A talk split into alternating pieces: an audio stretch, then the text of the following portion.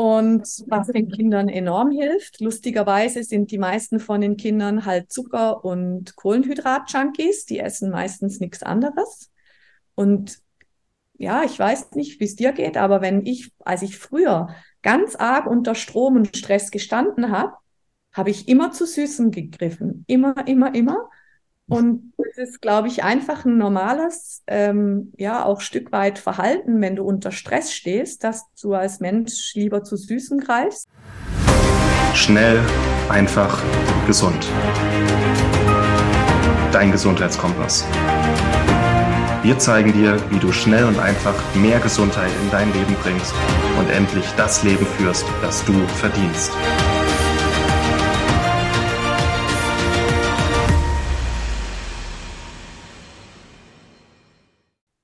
Wie wollen wir jetzt weitermachen? Äh, magst du uns mal durch so einen typischen Prozess mitnehmen, wie es da weitergeht? Oder wollen wir jetzt nächste halbe Stunde darüber sprechen, was wir den Eltern und den Kindern noch mitgeben können? Was wäre dir jetzt am, am liebsten? Ich denke, ich würde noch mal gerne auf die fünf Schritte kommen und ein paar von den Schritten haben wir jetzt nämlich schon angesprochen. Sehr gerne. Also, dass wir anfangen mit dem Nervensystem bei den Eltern selber das zu regulieren, ähm, zu identifizieren und letzten Endes zu regulieren, dass wir anfangen, so ein bisschen unser Elternsein hin, zu hinterfragen und ja, zu schauen, wie kann ich eigentlich mehr Beziehung ähm, fördern, anstatt eher so dieses Lehrerhafte, dieses, die meisten haben das Gefühl, sie müssen ihre Kinder erziehen, dabei wäre Beziehung wichtiger vor Erziehen. Ähm, das ist so der andere Schritt, den wir uns immer an oder den ich mir immer anschaue.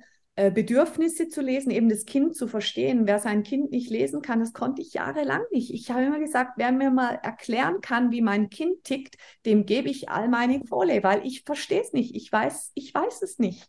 Und wer sein Kind nicht lesen kann, der kann Bedürfnisse nicht adäquat abdecken. Und ich weiß nicht, wie es dir geht, aber wenn bei dir kontinuierlich Bedürfnisse nicht abgedeckt werden, wirst du auch unzufrieden. Na klar. Findet niemand toll. Und dann werde ich vielleicht auch mal ein bisschen lauter, damit ich gehört werde, damit meine Bedürfnisse gesehen werden. Genau so ist es. Ja. Und werde ich auch mal ein bisschen aggro, wie wir es so schön sagen. Und das werden unsere Kinder auch. Und denen fehlt ja die Hirnreife, dass es auf eine gute Art und Weise rüberbringen, die sagen dann halt vielleicht, du Arschloch zu dir. Mhm. Und ja, ein ganz wichtiger Schritt ähm, ist halt auch, dass bei den Kindern aber auch ganz viel Körperliches ähm, ja nicht in Balance ist. Und das gilt sich halt schon auch mal anzuschauen. Und darum bin ich ein Fan. Also bei diesen Kindern ist fast immer ähm, ganz viele Entzündungsprozesse im Körper zu finden. Äh, ganz viel St Stress, den, der sich in verschiedenen Parametern im Körper auch immer ablesen lässt. Und darum gilt es halt für mich immer, die Basis ist immer Stress eliminieren. Und wenn wir von körperlichem Stress dann reden, dann bin ich Fan von, wenn wir sagen, das sind viel äh, Entzündungsprozesse im Körper, dann bin ich grundsätzlich mal Fan von einer antientzündlichen Ernährung Mhm. und vom stabilen Blutzuckerspiegel. Und was den Kindern enorm hilft, lustigerweise sind die meisten von den Kindern halt Zucker- und Kohlenhydrat-Junkies. Die essen meistens nichts anderes. Und ja, ich weiß nicht, wie es dir geht, aber wenn ich, als ich früher ganz arg unter Strom und Stress gestanden habe, habe ich immer zu Süßen gegriffen. Immer, immer, immer. Und es ist, glaube ich, einfach ein normales, ähm, ja, auch Stück weit Verhalten, wenn du unter Stress stehst, dass du als Mensch lieber zu Süßen greifst. Mhm. Das ist, das ist für mich immer schon ein Indiz. Also wenn mir jemand sagt, dass ihre Kinder nur Süßes und Kohlenhydrate essen, das ist für mich eigentlich schon ein erstes Indiz, dass das Kind gestresst ist. Ja.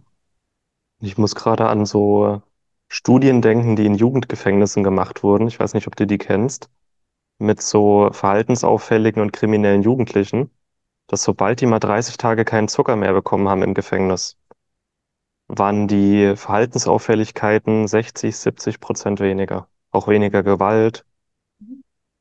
Einfach nur Zucker. ist krass. Ja, krass. Und natürlich verstehe ich das auch, ist bei uns auch so. Es ist nicht ganz einfach, den Kindern, die oftmals eben sehr wählerisch und selektiv essen, mhm. äh, dann noch sozusagen ihre Lieblingssachen wegzunehmen, das ist nicht einfach und, äh, und führt oftmals schon gleich in die nächste Überforderung bei den Eltern. Also es gab da mehr wie einen Tag ähm, bei unserer Ernährungsumstellung, wo ich dachte, ey, ich schaffe das nicht. Ich, alles, was ich koche, essen meine Kinder nicht mehr.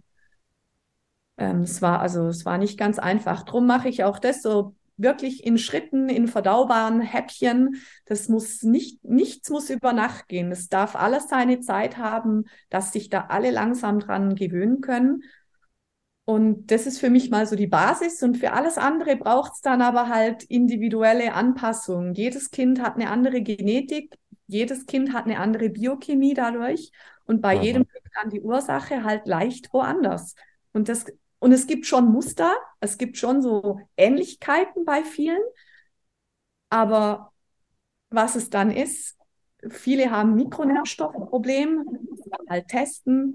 Also da gibt es dann ganz viele Sachen, ähm, die man zusätzlich noch machen kann. Da braucht es dann einfach wirklich einen guten Arzt, der dann A, die richtigen Tests machen kann und B, die Tests dann auch richtig auswerten kann. Mhm. Auch da habe ich so meine Erfahrungen gemacht. Also ist nicht ganz einfach, ähm, da immer die, die richtige Kombination zu finden. Mhm. Und der letzte Schritt, wo ich sage, der halt auch noch ganz wichtig ist, aber dadurch, dass man bei den anderen Sachen anfängt, wie Bedürfnisse abdecken und so mehr an der Beziehung zu arbeiten, statt zu äh, erziehen, ist dann so dieser seelische Aspekt, eben, dass man bei den Kindern einfach nicht den Fokus auf das Verhalten hat. Und das ist bei uns in der Gesellschaft halt so gängig, ja, dass man sich aufs Verhalten fokussiert, ähm, sondern dass man sich einfach mal auf die guten Sachen, die das Kind hat, fokussieren würde, das Gute sieht, ähm, dass man sich nicht aufgibt und sein Kind, weil das macht was mit dir. Mhm. Ähm, und wenn, ich finde dann immer schade, wenn die Ärzte, das gibt wie so eine self-fulfilling prophecy, wenn die Ärzte dir als erstes sagen, dass alles nicht heilbar ist. Ich meine, wie fühlst du dich da? Das, das also für mich war das untragbar, weil ich dachte, wenn das so weitergeht, noch ein paar Jahre, dann kann man mich auch in die, äh, in die Klapse sozusagen bringen. Ich, das schaffe ich nicht weiter. Also meine Gesundheit hat ja genauso gelitten. Das heißt, man lässt die Eltern eigentlich so sich selbst, man übergibt die so sich selbst, versucht noch ein bisschen was an Symptomen beim Kind zu schrauben und das Ganze ist dann so eine Kombination, wo ich immer sage, Setup for Failure. Und dann bestätigt sich halt auch immer diese, ja, diese Prognose bestätigt sich dann halt auch leider allzu oft, dass dann wirklich das nicht besser wird und eben auch nicht heilbar ist. Hm. Und dann hat man eine Negativspirale. So ist es. Und fängt man an, das Kind wie ein, ja, wie ein Idiot zu behandeln, weil es verhaltensauffällig ist und nicht der Norm entspricht. Ah, nee. Schön, dass du da ein bisschen versuchst rauszubrechen und dass das eigentlich der nachhaltigste Weg ist, ja. Sehr ja, schön. so findet eben tatsächlich wieder gesund, ich sage jetzt mal gesunde Entwicklung statt beim Kind. Ich meine, was wollen wir als Eltern von solchen Kindern? Alle, dass die ein glückliches Leben, äh, dass die gesund sind, dass die ja ein eigenständiges Leben führen können. Davor haben ganz, ganz viele Eltern Angst, ja, dass dieses Kind eigentlich ohne dich selber gar nicht überlebensfähig bleibt oder ist, wenn es älter ist. Und ich meine, das sind alles so Sachen, du wünschst ja dem Kind, dass es autonom werden kann, selbstständig, glücklich, ein erfülltes Leben hat, ein gesundes Leben hat. Und das wäre eigentlich der beste Ansatz dazu. Hm. Ich muss auch, das ist jetzt eher aus dem Bereich der Anekdoten, aber ich muss immer wieder darüber staunen, was wir als normal ansehen und was nicht. Und dass die Dinge, die wir als normal ansehen, es ist nicht, also es ist oftmals nicht entscheidend, ob das jetzt gut oder nicht für das Kind ist. Hauptsache, es entspricht der Norm. Beispiel, ich berate ja auch viele Familien, was Nährstoffe angeht, ne? Mhm. Und wie normal es ist, die Kinder mit Süßigkeiten und Zucker ihnen alles zu geben oder die Kinder mit Ritalin ruhig zu stellen. Das wird als normal angesehen, aber dem Kind was zu geben, was es wirklich braucht, also ein gutes Omega-3-Produkt oder ja, Liebe, Aufmerksamkeit und Zeit. Mhm. Oder dem Kind halt nicht einfach äh, de, das Tablet hinzuhalten, dass es eine, ruhig, eine Stunde mal ruhig ist. Es ist, äh, ja, die Frage sollte sein, was ist für das Kind das Beste und Nachhaltigste und vielleicht auch Natürlichste, anstatt von, äh, wie machen es alle. Ja, und halt, was ist mir persönlich das Bequemste? Also Mhm. ich mich da auch immer wieder an der Nase nehmen. Ähm, Im heutigen ähm, Social Media und, und Elektronikalter wachsen die Kinder halt wirklich schon früh mit irgendwelchen Tablet, iPhones und, und MacBooks auf. Mhm. Wenn ich verstehe jedes Elternteil total, wo sagt, ich brauche jetzt eine Pause und wenn die einzige Pause, die ich kriegen kann, dadurch entsteht, dass ich mein Kind eine halbe Stunde oder eine Stunde vor dieses iPad sitze, dann verstehe ich die total. Die Frage ist für mich dann immer, wie nutzen die Eltern, die sich dann diese Pause nehmen, wie nutzen sie denn dann diese Pause? Mhm. Benutzen sie die dann wirklich, um ihre Akkus wieder aufzufüllen? Oder benutzen Sie die einfach, um selber am Handy durch Social Media zu scrollen? Oder benutzen Sie die dann, um viele Mütter dann den Haushalt in der Stunde zu machen? Und das ist dann so für mich ein bisschen schade, weil in der, wenn du dir wirklich eine Auszeit gönnen willst und dein Kind dann sagst, okay, jetzt setze ich das da davor, dann benutze es doch auch wirklich, um deine Akkus aufzuladen, damit du nachher wieder präsent sein kannst für dein Mhm. Kind. Ja, ich meine, wir, wir, wir schaffen das alle nicht, die 24 Stunden am Tag präsent zu betreuen. Aber es braucht so einen gewissen, ja, wenn ich dann all die Eltern sehe, die mit ihren Kindern auf den Spielplatz gehen und dann aber die ganze Stunde auf dem Spielplatz durch das Handy scrollen und ihr Kind praktisch auf dem Spielplatz sich selbst überlassen, dann ist es zwar eine Stunde, die sie mit dem Kind auf dem Spielplatz waren, aber nicht präsent waren fürs Kind. Und Mhm.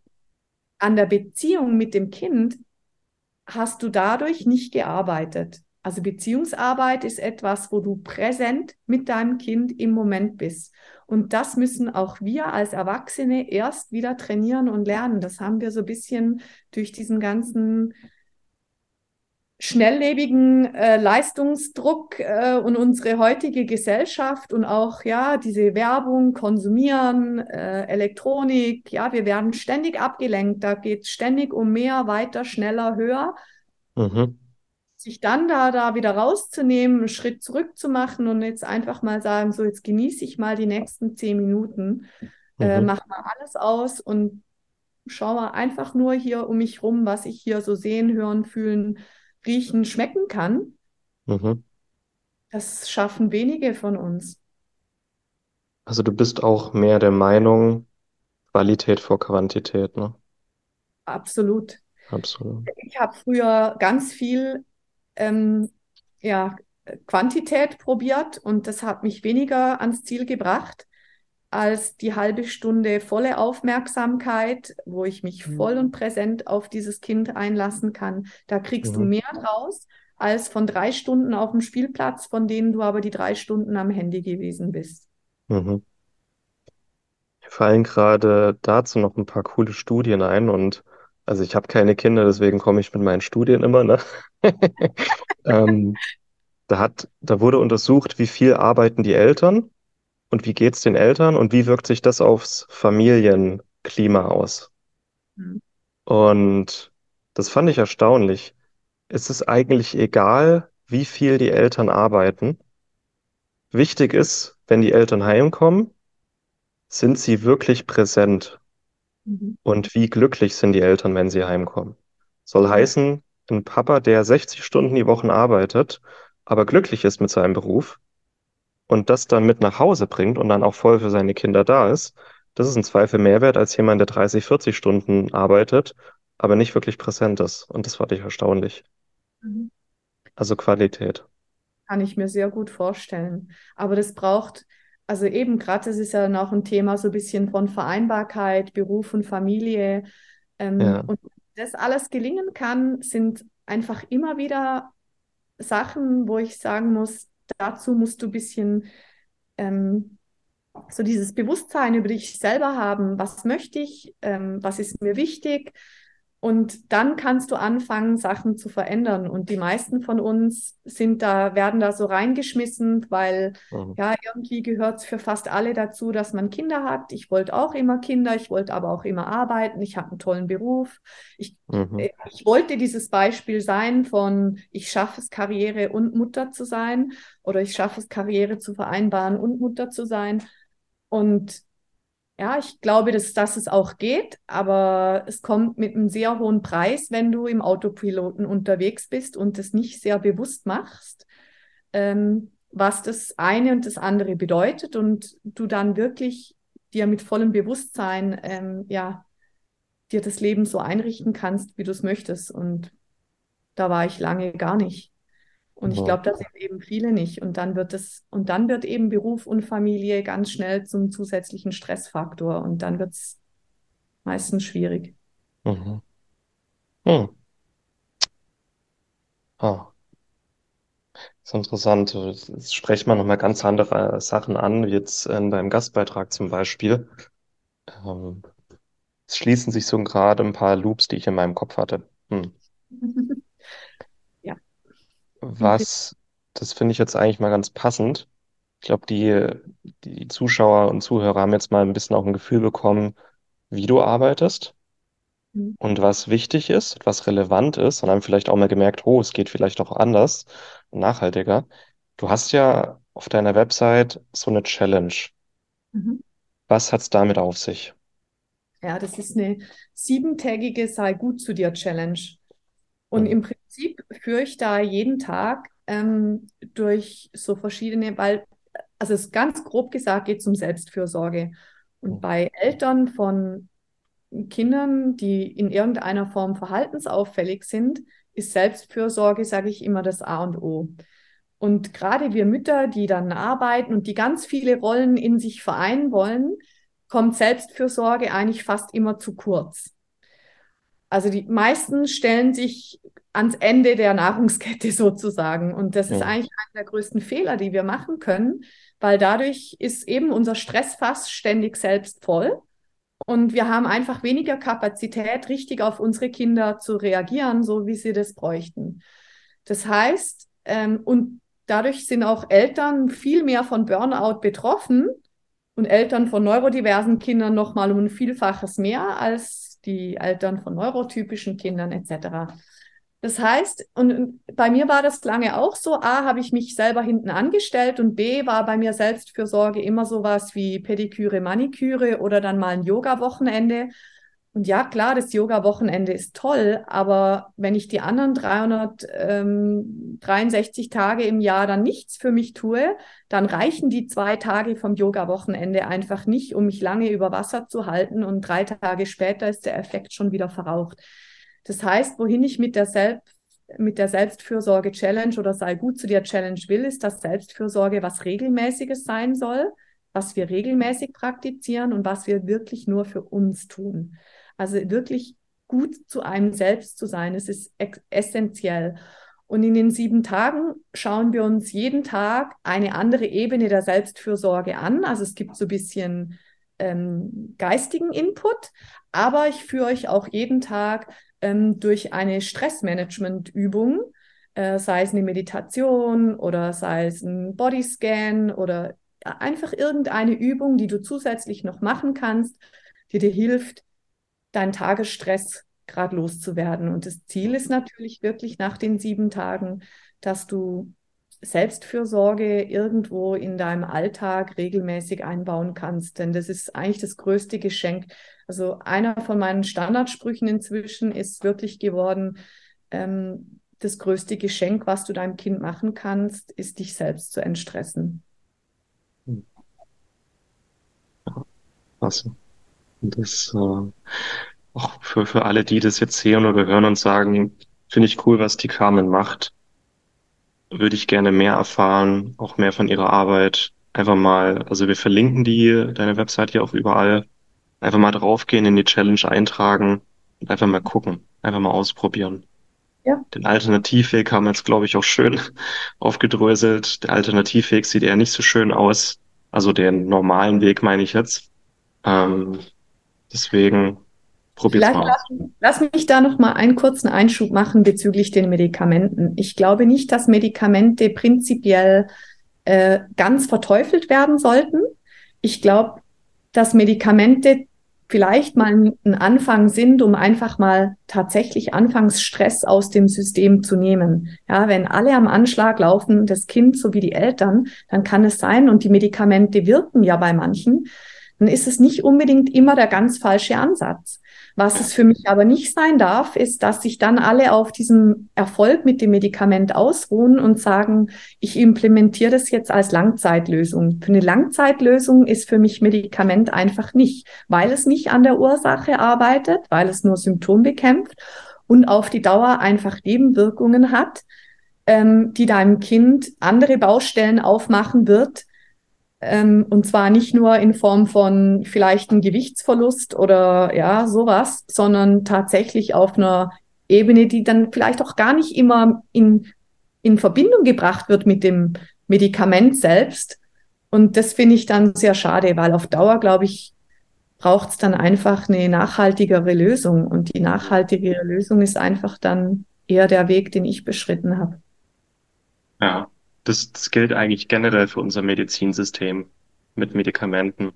Das, wie du sagst, es wird darauf ausgeruht oder es wird nur auf Medikamente gesetzt, als ob das das Einzige ist, das irgendwie helfen kann. Und das ist das Problem. Und gerade bei Kindern, also ein Gehirn, das noch im Wachstum ist, sowas wie Ritalin greift wirklich sehr, sehr tiefgreifend in die Gehirnchemie ein von dem Kind. Und ja, also das ist so ein bisschen, als würde das Kind früh, Mittag und Abend ein bis zwei Tassen Kaffee trinken, so von der Wirkung her, was Ritalin macht. Und das würden wir, glaube ich, auch nicht machen. Oder das Mhm. Kind mit einem Kräuterschnaps ruhig stellen. Aber sowas wie Ritalin ist ja irgendwie normal geworden. Und ich glaube, die, es wird heute vier, fünfmal mehr verschrieben als noch vor zehn Jahren. Also es ist irgendwie so ein Massenphänomen geworden. Ist nicht okay. Es ist, wie du sagst, das kann man akut wirklich entstressen. Aber sowas als dauerhafte Lösung sehen, nee, das geht immer nach hinten los. Fast immer. Glaube ich auch. Ja. Aber wichtig und auch, dass es nicht falsch verstanden wird. Ich habe dann auch am Wochenende noch aufgebrachte E-Mails bekommen nach dem Motto, dass Ritalin das Einzige ist, was irgendwie mal hilft. Und das war auch nicht so gemeint, dass es verteufelt oder verurteilt wird. Was das Problem ist, wenn nur darauf gesetzt wird. Das, absolut. Also ich kann es allen Eltern nachvollziehen, die, ja, die den Weg einschlagen und sagen, okay, und jetzt boah, haben wir erstmal Ruhe und wir sind so froh und jetzt sehen wir endlich wieder Entwicklung. Also ja, jetzt kann der in der Schule wieder aufpassen oder jetzt, jetzt funktioniert es einfach wieder. Trotzdem würde ich dann das nicht als dauerhafte Lösung implementieren wollen. ja, Aber ich verstehe jeder total, der erstmal den Schritt geht, auch aufgrund von zum Teil nicht besser wissen, was sonst noch möglich ist, weil es wird einem ja von den Ärzten auch nichts anderes angeboten. hm, ja. Ich bin jetzt schon mit meinen Fragen ziemlich durch. Gibt es noch irgendwas, worüber du gerne sprechen würdest? Oder etwas, was du gerne noch loswerden würdest? Hm, Eigentlich haben wir echt einen guten Rundumschlag gemacht. Ich glaube, Hm, es ist wirklich, also mein Wunsch, dass einfach ganz viele Eltern mutig werden und diesen Weg tatsächlich einschlagen. Der ist nicht immer einfach, der äh, braucht sehr viel Veränderungswillen und vor allen Dingen so ein Commitment. Also, weil manchmal, es gibt Tage, da hat man das Gefühl, Herrgott, ich mache einen Schritt vor und zwei zurück. Und da ist es dann eben tatsächlich schön, wenn man so jemand an der Seite hat, ähm, der einem immer wieder diesen Schub gibt und sagt, ey, aber du kannst das, ich bin da auch durchgegangen und das funktioniert und ich glaube daran und glaub du auch fest daran. Also ich würde mir einfach wünschen, dass wir alle zu so einer nachhaltigeren Lösung irgendwann bereit sind zu greifen und diesen Mut aufbringen, sich auch so ein bisschen gegen die gängigen Systemsachen, die es da so gibt, einfach zu sagen, das stimmt für mich so. Auch auf dieses Bauchgefühl zu hören, diese Intuition. Ich sage immer, wenn ich früher schon auf meine Intuition gehört hätte, ähm, bei ein paar Sachen, dann wäre ich da gar nicht so lange auf meinem Autopiloten geblieben. Aber ja, auf die Intuition hören ist auch sowas. Das kommt nur, wenn du so ein bisschen anfängst, Bewusstsein zu kreieren und auch diesen Mut hast zu sagen, ja, ich glaube, das, das ist richtig, das mache ich jetzt einfach und hör da nicht länger auf irgendeinen Arzt. Am Anfang dachte ich immer, die Ärzte müssen es doch wissen. Ja, da habe ich mich einfach gar nicht getraut, mich auf mich selber zu verlassen. Und heute denke ich mir immer, Ärzte wissen auch nicht alles. Mhm. Sind auch nur Menschen. Mhm. Die geben es nur nicht gern zu, wenn sie mal was nicht wissen. Aber sind auch nur Menschen, ja.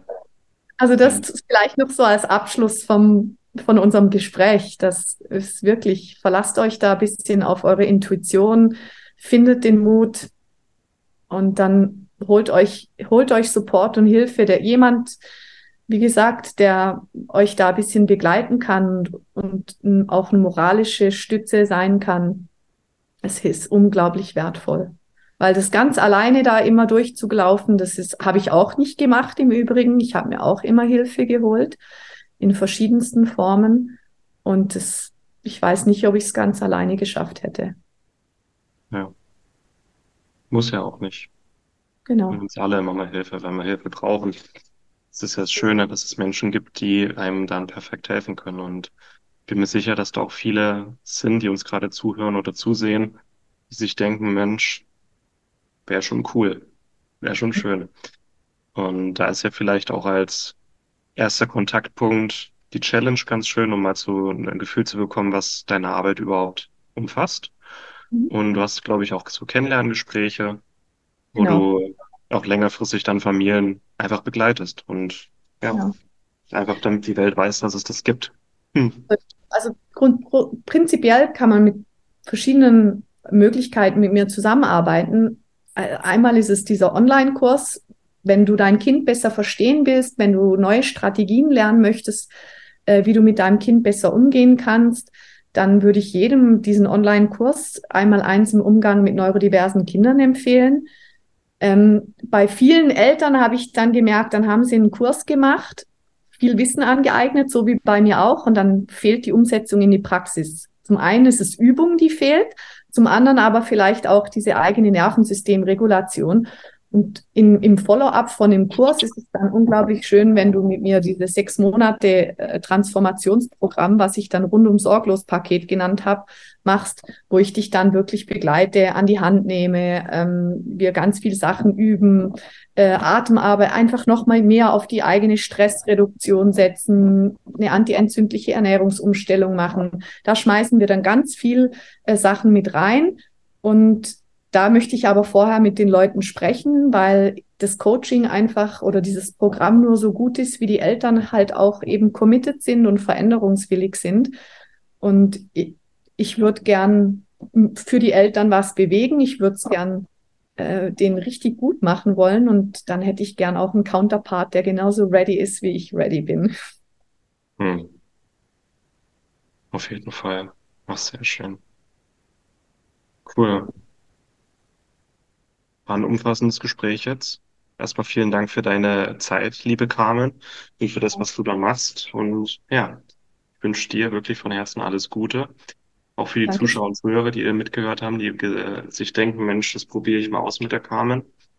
Oder sich da mehr beschäftigen wollen. Wir verlinken alles. Ansonsten, wenn man deinen Namen googelt, Carmen Stoffel, habe ich probiert, kommen wir auch auf deine Website.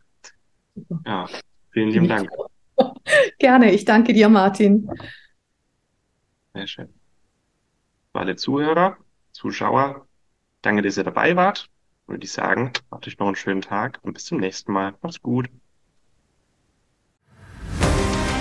Vielen Dank, dass du dabei warst.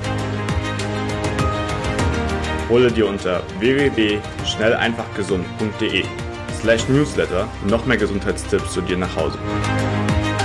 Dir hat die Folge gefallen? Dann lass uns gerne eine 5-Sterne-Bewertung da damit mehr Hörer auf uns aufmerksam werden und von dem Wissen profitieren.